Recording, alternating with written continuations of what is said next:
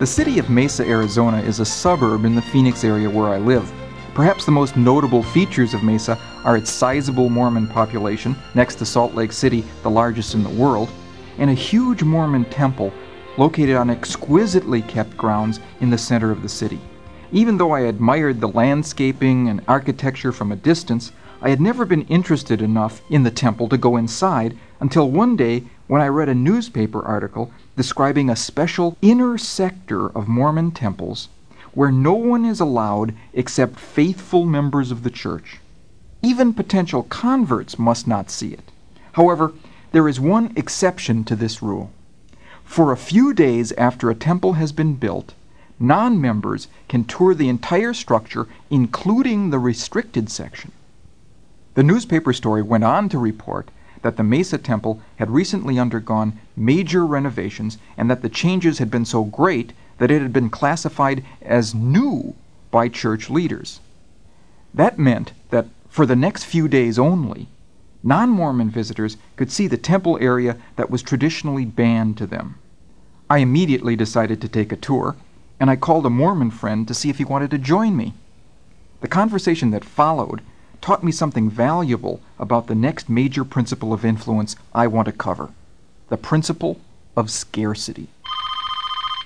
Hello? Jack, this is Bob Cialdini. Listen, I just saw an article in the paper that says the entire Mormon temple in Mesa is going to be open to visitors for the next couple of days. So I'm going to go over and take a tour today. You want to come along? No, I think I'll pass. I've got some errands I really should get to. But I'm curious, why do you want to go over there? You have some interest in the Mormon religion that I don't know about? No, I can't say that I do. What is it then? Some general interest in church architecture? No, it, it's just that the special intersection of the temple will be open to non Mormons for a few days, and then it'll be closed to me forever. Well, what is it exactly that you expect to see there? I've been in it myself, and there's nothing more spectacular or stirring than you'd see in any number of churches and cathedrals in town. You, you know, you may be right, Jack. Uh, there's nothing in particular that I want to see. I guess I just want to be able to be there, just to be able to stand on that spot sometime in the next couple of days, because if I don't now, I'll never be able to. When I hung up the phone, I realized that I had admitted something very instructive to Jack and to myself, and that was how powerful an effect the principle of scarcity had on me. This place, that on its own merits held no special appeal for me, became much more attractive merely because it was rapidly becoming less available. A look at the relevant research shows that I'm far from alone in this respect. Just about everyone finds opportunities that are rare or dwindling in their availability more attractive simply because of their scarcity. One study done in North Carolina demonstrated how this principle works in a consumer preference test of chocolate chip cookies. Participants in the study were given a jar of chocolate chip cookies to taste and rate. For some of them, there were 10 cookies in the jar. For others, the jar contained only two cookies.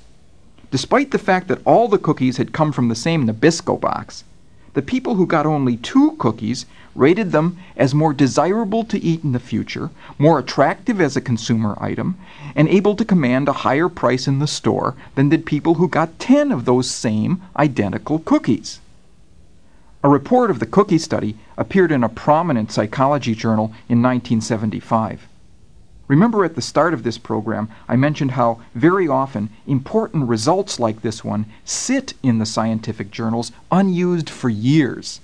Well, I have a hunch that the Coca Cola Company wished that it had paid attention to these findings when, 10 years after they appeared, it began what Time magazine calls the marketing fiasco of the decade. On April 23, 1985, the company decided to pull their traditional formula for Coke off the market and replace it with New Coke. I'm sure you remember what happened that day. It was the day that the syrup hit the fan. In the words of one news report, quote, the Coca Cola Company failed to foresee the sheer frustration and fury its action would create. From Bangor to Burbank, from Detroit to Dallas, tens of thousands of Coke lovers rose up as one to revile the taste of the new Coke and demand their old Coke back.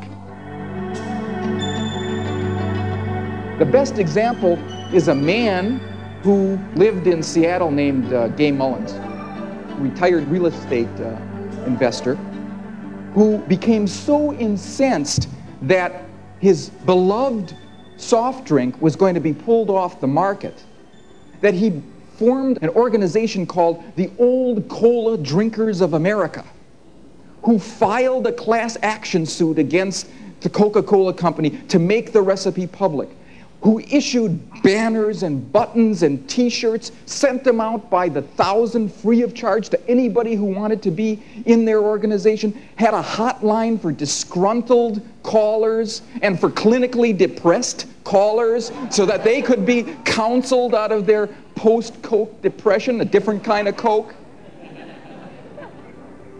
It did not matter that in two blind taste tests, Mr. Mullins chose the new Coke over the old.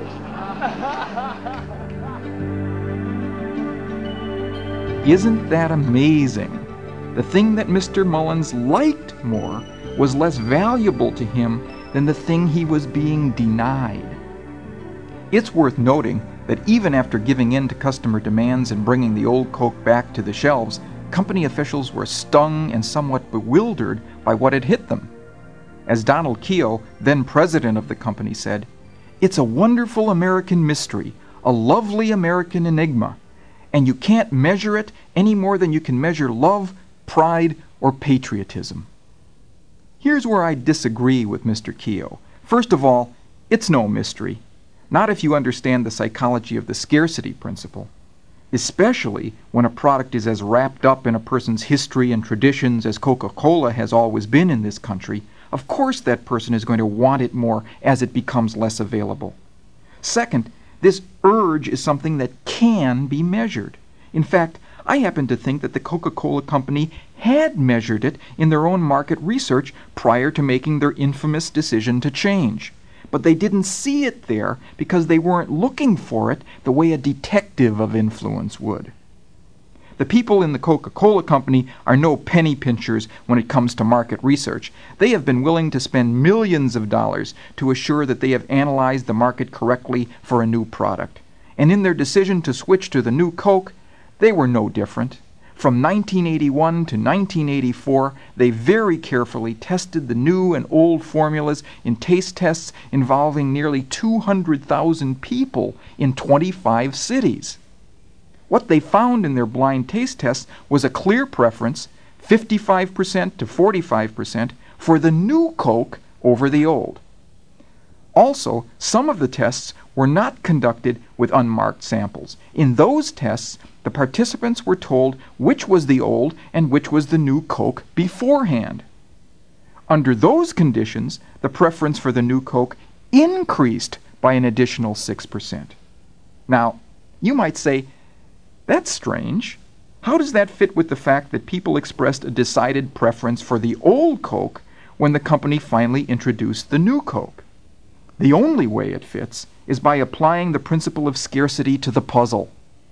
During the taste tests, it was the new Coke that was unavailable to people for purchase. And so, when they knew which sample was which, they showed an especially strong preference for what they couldn't otherwise have. But later, when the company replaced the traditional recipe with the new one, now it was the old Coke that people couldn't have, and it became the favorite. My point is that the 6% increase in preference for the new Coke was right there in the company's research when they looked at the difference between blind taste test results and identified taste test results. But they interpreted it wrong. They said to themselves, oh, good, this means that when people know that they're getting something new, their desire for it will shoot up. But in fact, what the 6% increase really meant was that when people know what they can't have, their desire for it will shoot up. One lesson that we can learn from this is that people are more motivated by the thought of losing something than they are by the thought of gaining something. This means that when you're trying to get someone interested in what you have to offer, it's not enough to talk about the benefits of your product or idea. You must also highlight its unique features those advantages that the other person will stand to lose by not choosing your product or idea. So, Let's say you're in sales and you've got a customer who just can't seem to make up his mind on whether to buy from your company. A customer who keeps procrastinating on the decision. Before your next call on this individual, you need to stop and think not just about what he can gain from going with your product, but what he stands to lose by failing to do so. Those unique features or that unique combination of features, service, and terms that he can't get elsewhere. Do you recall the cookie experiment I talked about a few minutes ago? There was one other finding in that study that I haven't told you about yet. Remember how some participants got 10 cookies and others got only 2 cookies? Well, some of those people who got only 2 cookies to taste and rate were first given 10 cookies by the experimenter. He then came back to them and said, Oh, sorry, I can't give you those 10 cookies after all. There's been such a demand for cookies by the other participants in the study that I can only give you two of them. And with that, he replaced the jar of 10 cookies with a jar of just two. Well, when these people rated the cookies, they evaluated them as more attractive than any other participants did in the entire experiment. What this finding tells us is there is a factor that intensifies the impact of scarcity on the judgments that people make. Yes, people value scarce resources more than abundant ones, but this is especially true when they are in competition with others for those scarce resources. Competition, rivalry for scarce items and opportunities can make people lose all sense of perspective and go slightly loco. What about you? Have you ever found yourself raising the ante and raising the ante against some rival for a business opportunity until you emerged the winner? And then the dust settled and you realized that in the end you hadn't won a good business opportunity? All you had won was a battle? How do you learn to avoid that kind of poor judgment? The big problem is just at the time when you want to be rational and logical, the head to head competition you're in is making your emotions rise, your focus narrow, and your blood come up. Logic goes right out the window. Here's what I'd suggest to handle the problem. Instead of letting this sweep of emotion lead you into making poor decisions, use it to lead you to good ones. Whenever you feel yourself experiencing a rush of competitive emotion in a situation involving a scarce resource or opportunity, use that feeling as a signal to stop short. Use it as a kind of yellow flag, cautioning you to slow down, to calm yourself, so that you can bring rationality and logic back into the picture. Then, assess the situation based on the genuine merits of the opportunity before you. This way, you'll win more than a contested deal. You'll win what you were looking for all along the right deal. Let's say you're in a situation in which a particular customer is playing you and a competitor against one another. He keeps asking for concession after concession from each of you to stay in the running for his contract and he makes a point of informing each of you every time the other makes a better offer. As soon as you feel yourself getting frustrated and agitated, it's time to use those feelings to step back away from the situation rather than to plunge into it with an increased fury and desire to beat your rival. Step back and calculate whether winning in this instance would amount to losing and whether the rational thing would be to walk away leaving what's now become a bad business deal to your opponent. If, with a now clear head, you can see that the benefits of the business aren't worth the costs, and if you do walk away, you will have won. After all, leaving the unfavorable deals to your competitors is one of the surest ways to triumph over them. We've all been in situations where we're holding off making a decision. We just hadn't quite made the commitment yet. The following scene points out just how powerful a motivator the principle of scarcity can be in these situations. Hello. Hello, Tom. This is Ann Anderson down at Smith Realty. Oh, hi, Ann. Uh, you got another house to show me, huh? No, actually, I'm calling with some information about that place I showed you last week over on Broadway that you liked so much. Oh, yeah, I loved it. Uh, everything but the price. Uh, did the owners come down? Unfortunately, no. And I know that the last time we talked about it, you wanted to hold off on making a decision because you weren't sure you wanted to go that high. Yeah, I I just don't know if I want to be saddled with the mortgage payments that would involve. I was hoping they'd come down. No luck, huh? No, but I just got some new information that I figured you'd want to know. Oh, what's that? Well, my manager, Trish, is familiar with the house, and she says that yesterday it was shown to a doctor who's interested enough to want to see it again this weekend, this time with his wife. Trish thinks that if the wife likes it, they're going to make an offer at very close to the asking price. What does that mean for me? Well, it's completely up to you, of course, but we've still got three days before the weekend. And I think that if you can get an offer to the owners that's $8,000 below their price, they'll take it. That's still more than I wanted to pay, Anne. Mm, but I really do like the house. Uh, you say this couple is a doctor and his wife, huh? They've probably got all the money in the world to spend. I don't know. What do you think? Well, I can't tell you what to do. That's got to be your decision. But I do know this time may well be running out. Uh, what do you want me to say to the owners? Okay, let's go for it. Make them the offer. As I'm sure you recognize, in that little scene, Anne, the real estate agent, employed the combination of scarcity plus rivalry to motivate her client Tom to make a decision. And there's no question that she was effective with it. But in addition to her effectiveness, let's talk about the ethics of what she did. What do you think? Did she behave properly or improperly from an ethical standpoint? For me, that depends on whether she acted like a smuggler or a sleuth. If the information she transmitted to Tom was true, there is no ethical impropriety at all in the fact that she acted like a detective to uncover the real facts and bring them to Tom's attention. As long as competition for this scarce resource was a genuine part of the situation, I don't think she can be faulted for alerting Tom to it. In fact, if she hadn't pointed it out, she would have been a bungler, doing herself and her company and Tom a disservice in the process.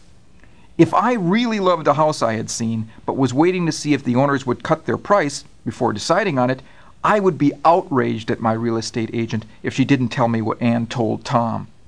So, from my point of view anyway, Anne is only to be commended for her sleuth like approach to the situation. The situation becomes quite different, however, if the information was untrue. If Anne manufactured the story of the doctor and his wife to spook Tom into making a decision to buy the house. Under those circumstances, with a powerful principle of influence smuggled into a setting where it doesn't naturally exist, I have to see Anne's ethics in the matter as shameful. And, as is the case with all smugglers' tactics that are effective in the short run, I think Anne is going to pay a steep price in the long run. That's going to be true in two ways financially and personally.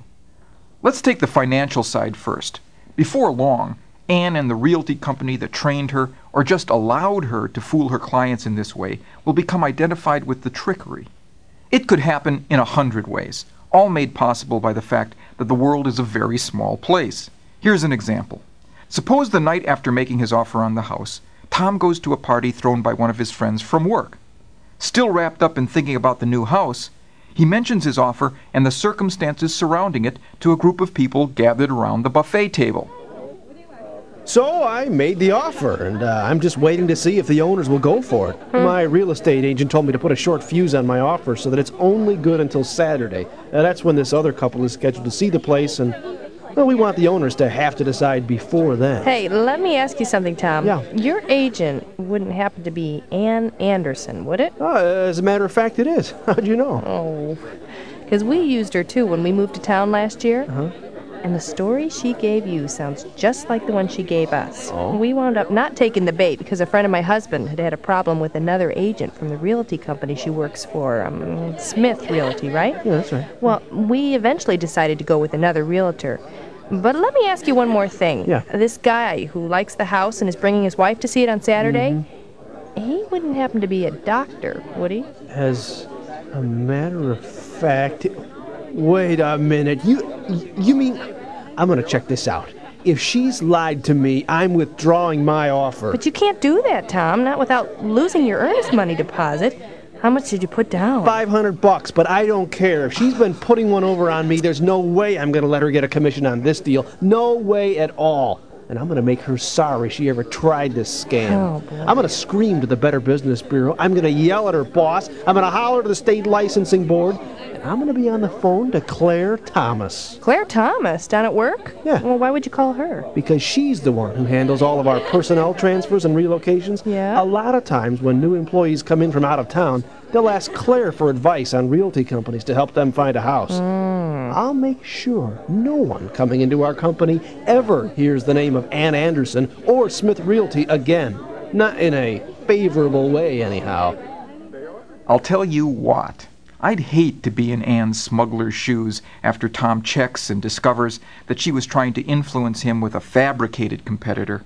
He's mad enough to do everything in his power to damage the financial prospects and reputation of Anne and the company she works for, now and into the future. It's the smuggler's legacy short term monetary gain, long term monetary loss. But remember that when we began talking about the negative consequences of the smuggler's approach to influence, we said that it led to more than just long run financial damage. We said that it also led to long run personal damage. I'm referring to a person's self respect. Let's stay with Anne, the real estate agent, for a while, and let's suppose for a moment that she was never caught at her scarcity plus rivalry trick, that neither Tom nor any other of her clients ever associated her with this deceptive practice. Under those circumstances, wouldn't it seem that the smuggler's route would have paid off to Anne, as well as to the company that employed her? Not if we recognize the damage to her self image that her dishonesty would most likely cause. To the degree that she regularly engaged in a planned program of deceit with her prospects, her view of herself would have to change.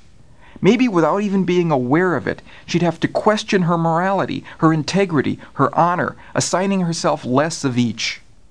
As I said before, these psychological costs should not be minimized. We can all attest to the importance of feeling good about ourselves.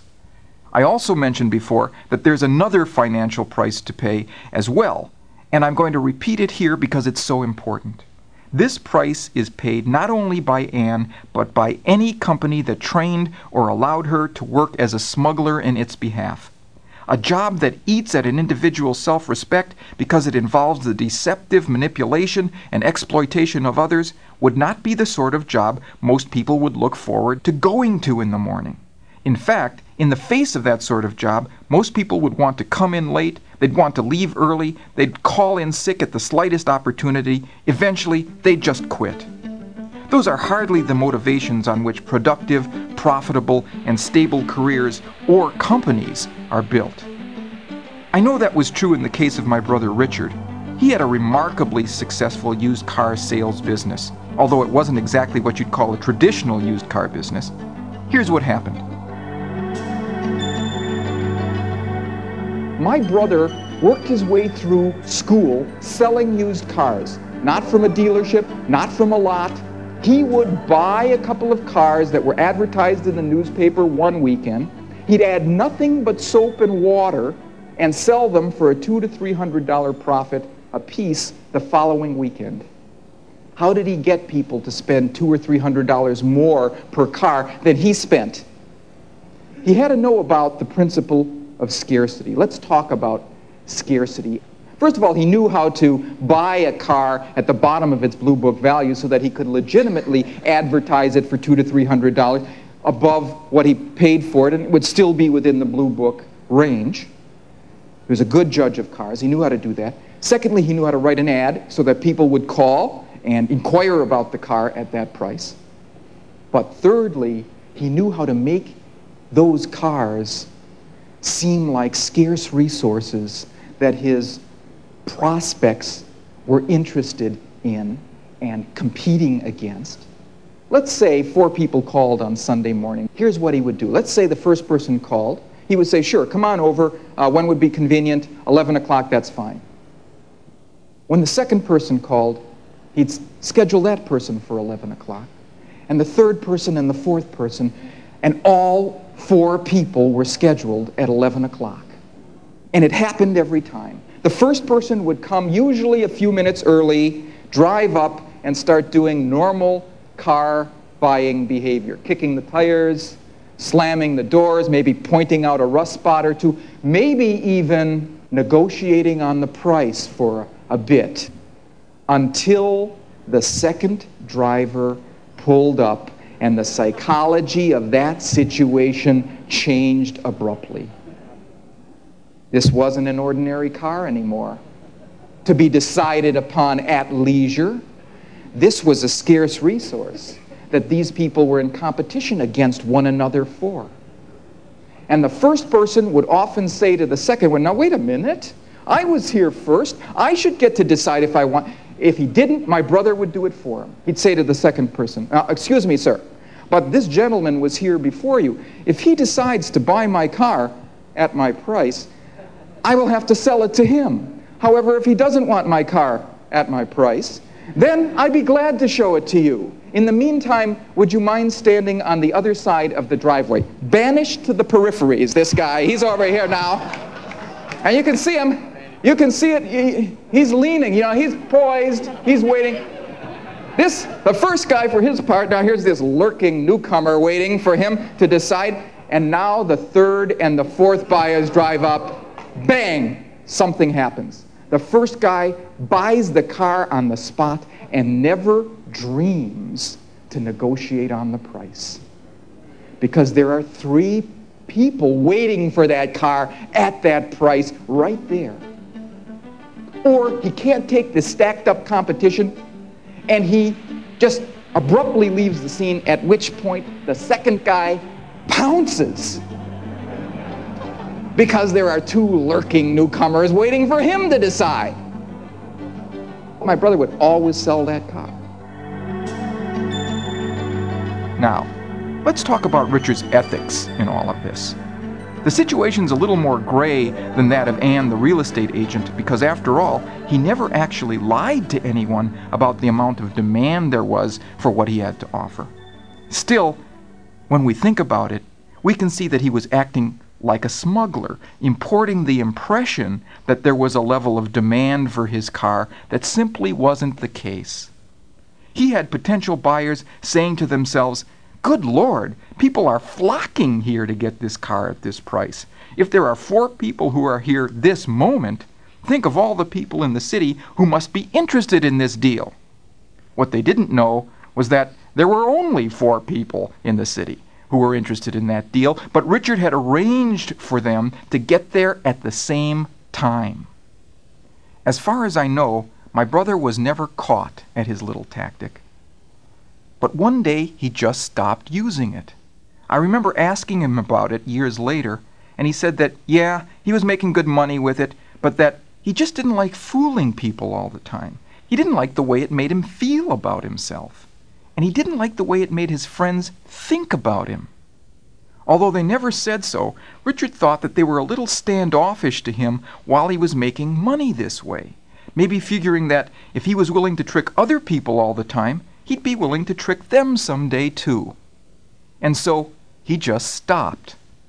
The monetary benefits simply weren't worth the personal costs. As I think about the situation these days, it occurs to me that being a smuggler of influence wasn't my brother's only option back then. He could have been a sleuth of influence instead. After all, there were four people interested enough in the car at his price to want to see it. There's no reason why he should be required to bungle away that influential piece of information. He could have used that genuine fact in a way that was both effective and completely ethical. Here's what he could have done when those four interested parties called on Sunday morning. When the first prospect called, Richard could have said, Yes, that car is still available. When would you like to see it? 11 o'clock? Fine. See you then. And when the second prospect called, he could have said, Sure, come over at your convenience, but I should tell you that there's someone already scheduled at 11. And when the third buyer called, he could be told about the 11 o'clock and the 10:30 appointments. And when the fourth buyer called, he could be honestly informed about the other 3 possible buyers who had scheduled themselves to see the car. Now, if I were that fourth buyer, I'd want to know about the true amount of demand for that car at that price. And yes, I'd probably be favorably influenced toward the car after finding out that there were four of us who were interested in it. But I would have been influenced by information that was honestly and accurately presented to me about the nature of the situation. That's valuable information, much too valuable to the seller and to the buyer to be bungled away. In general, not bungling away the power of the scarcity principle means emphasizing the unique features of our products and ideas. It's not enough to simply talk in terms of benefits. We also need to inform people accurately of what they will not be able to have if they fail to move in our suggested direction. The newest research suggests that this will be effective because people are much more motivated by the thought of losing something than by the thought of gaining that same thing. And if they genuinely stand to lose that thing because of the presence of competitors, we would be jerks not to make them aware of that possibility. So far, we've talked about scarcity only in terms of commodities cookies, Coca Cola, and cars. But the latest psychological research has uncovered another commodity that offers an advantage for those of us working in the business world. It turns out that the scarcity principle also applies to information. Information that is exclusive, that is not readily or widely available, is more persuasive than the same information that everyone has access to. If you think that you're the only one who's getting a particular communication, you listen more intently, you absorb it more fully, you value it more deeply, and it changes your mind to a greater extent. Let's take as an example a study that was done by a student of mine who was a successful businessman who had returned to school to get his degree in marketing. He wanted to do an experiment using his own sales staff and customers as the participants. So he came into my office and we talked about the principle of scarcity and how research now indicated that exclusive information and scarce commodities can cause people to want to say yes more quickly and more frequently. It happened that he was the owner of a business that imported beef from South America and Australia, which he then sold to large supermarket chains here in the United States by the train car load. After we talked for a while, we decided that he would do the following experiment. He went to his salespeople, who usually contacted their customers by phone, and he had them divide their list of customers randomly into three groups.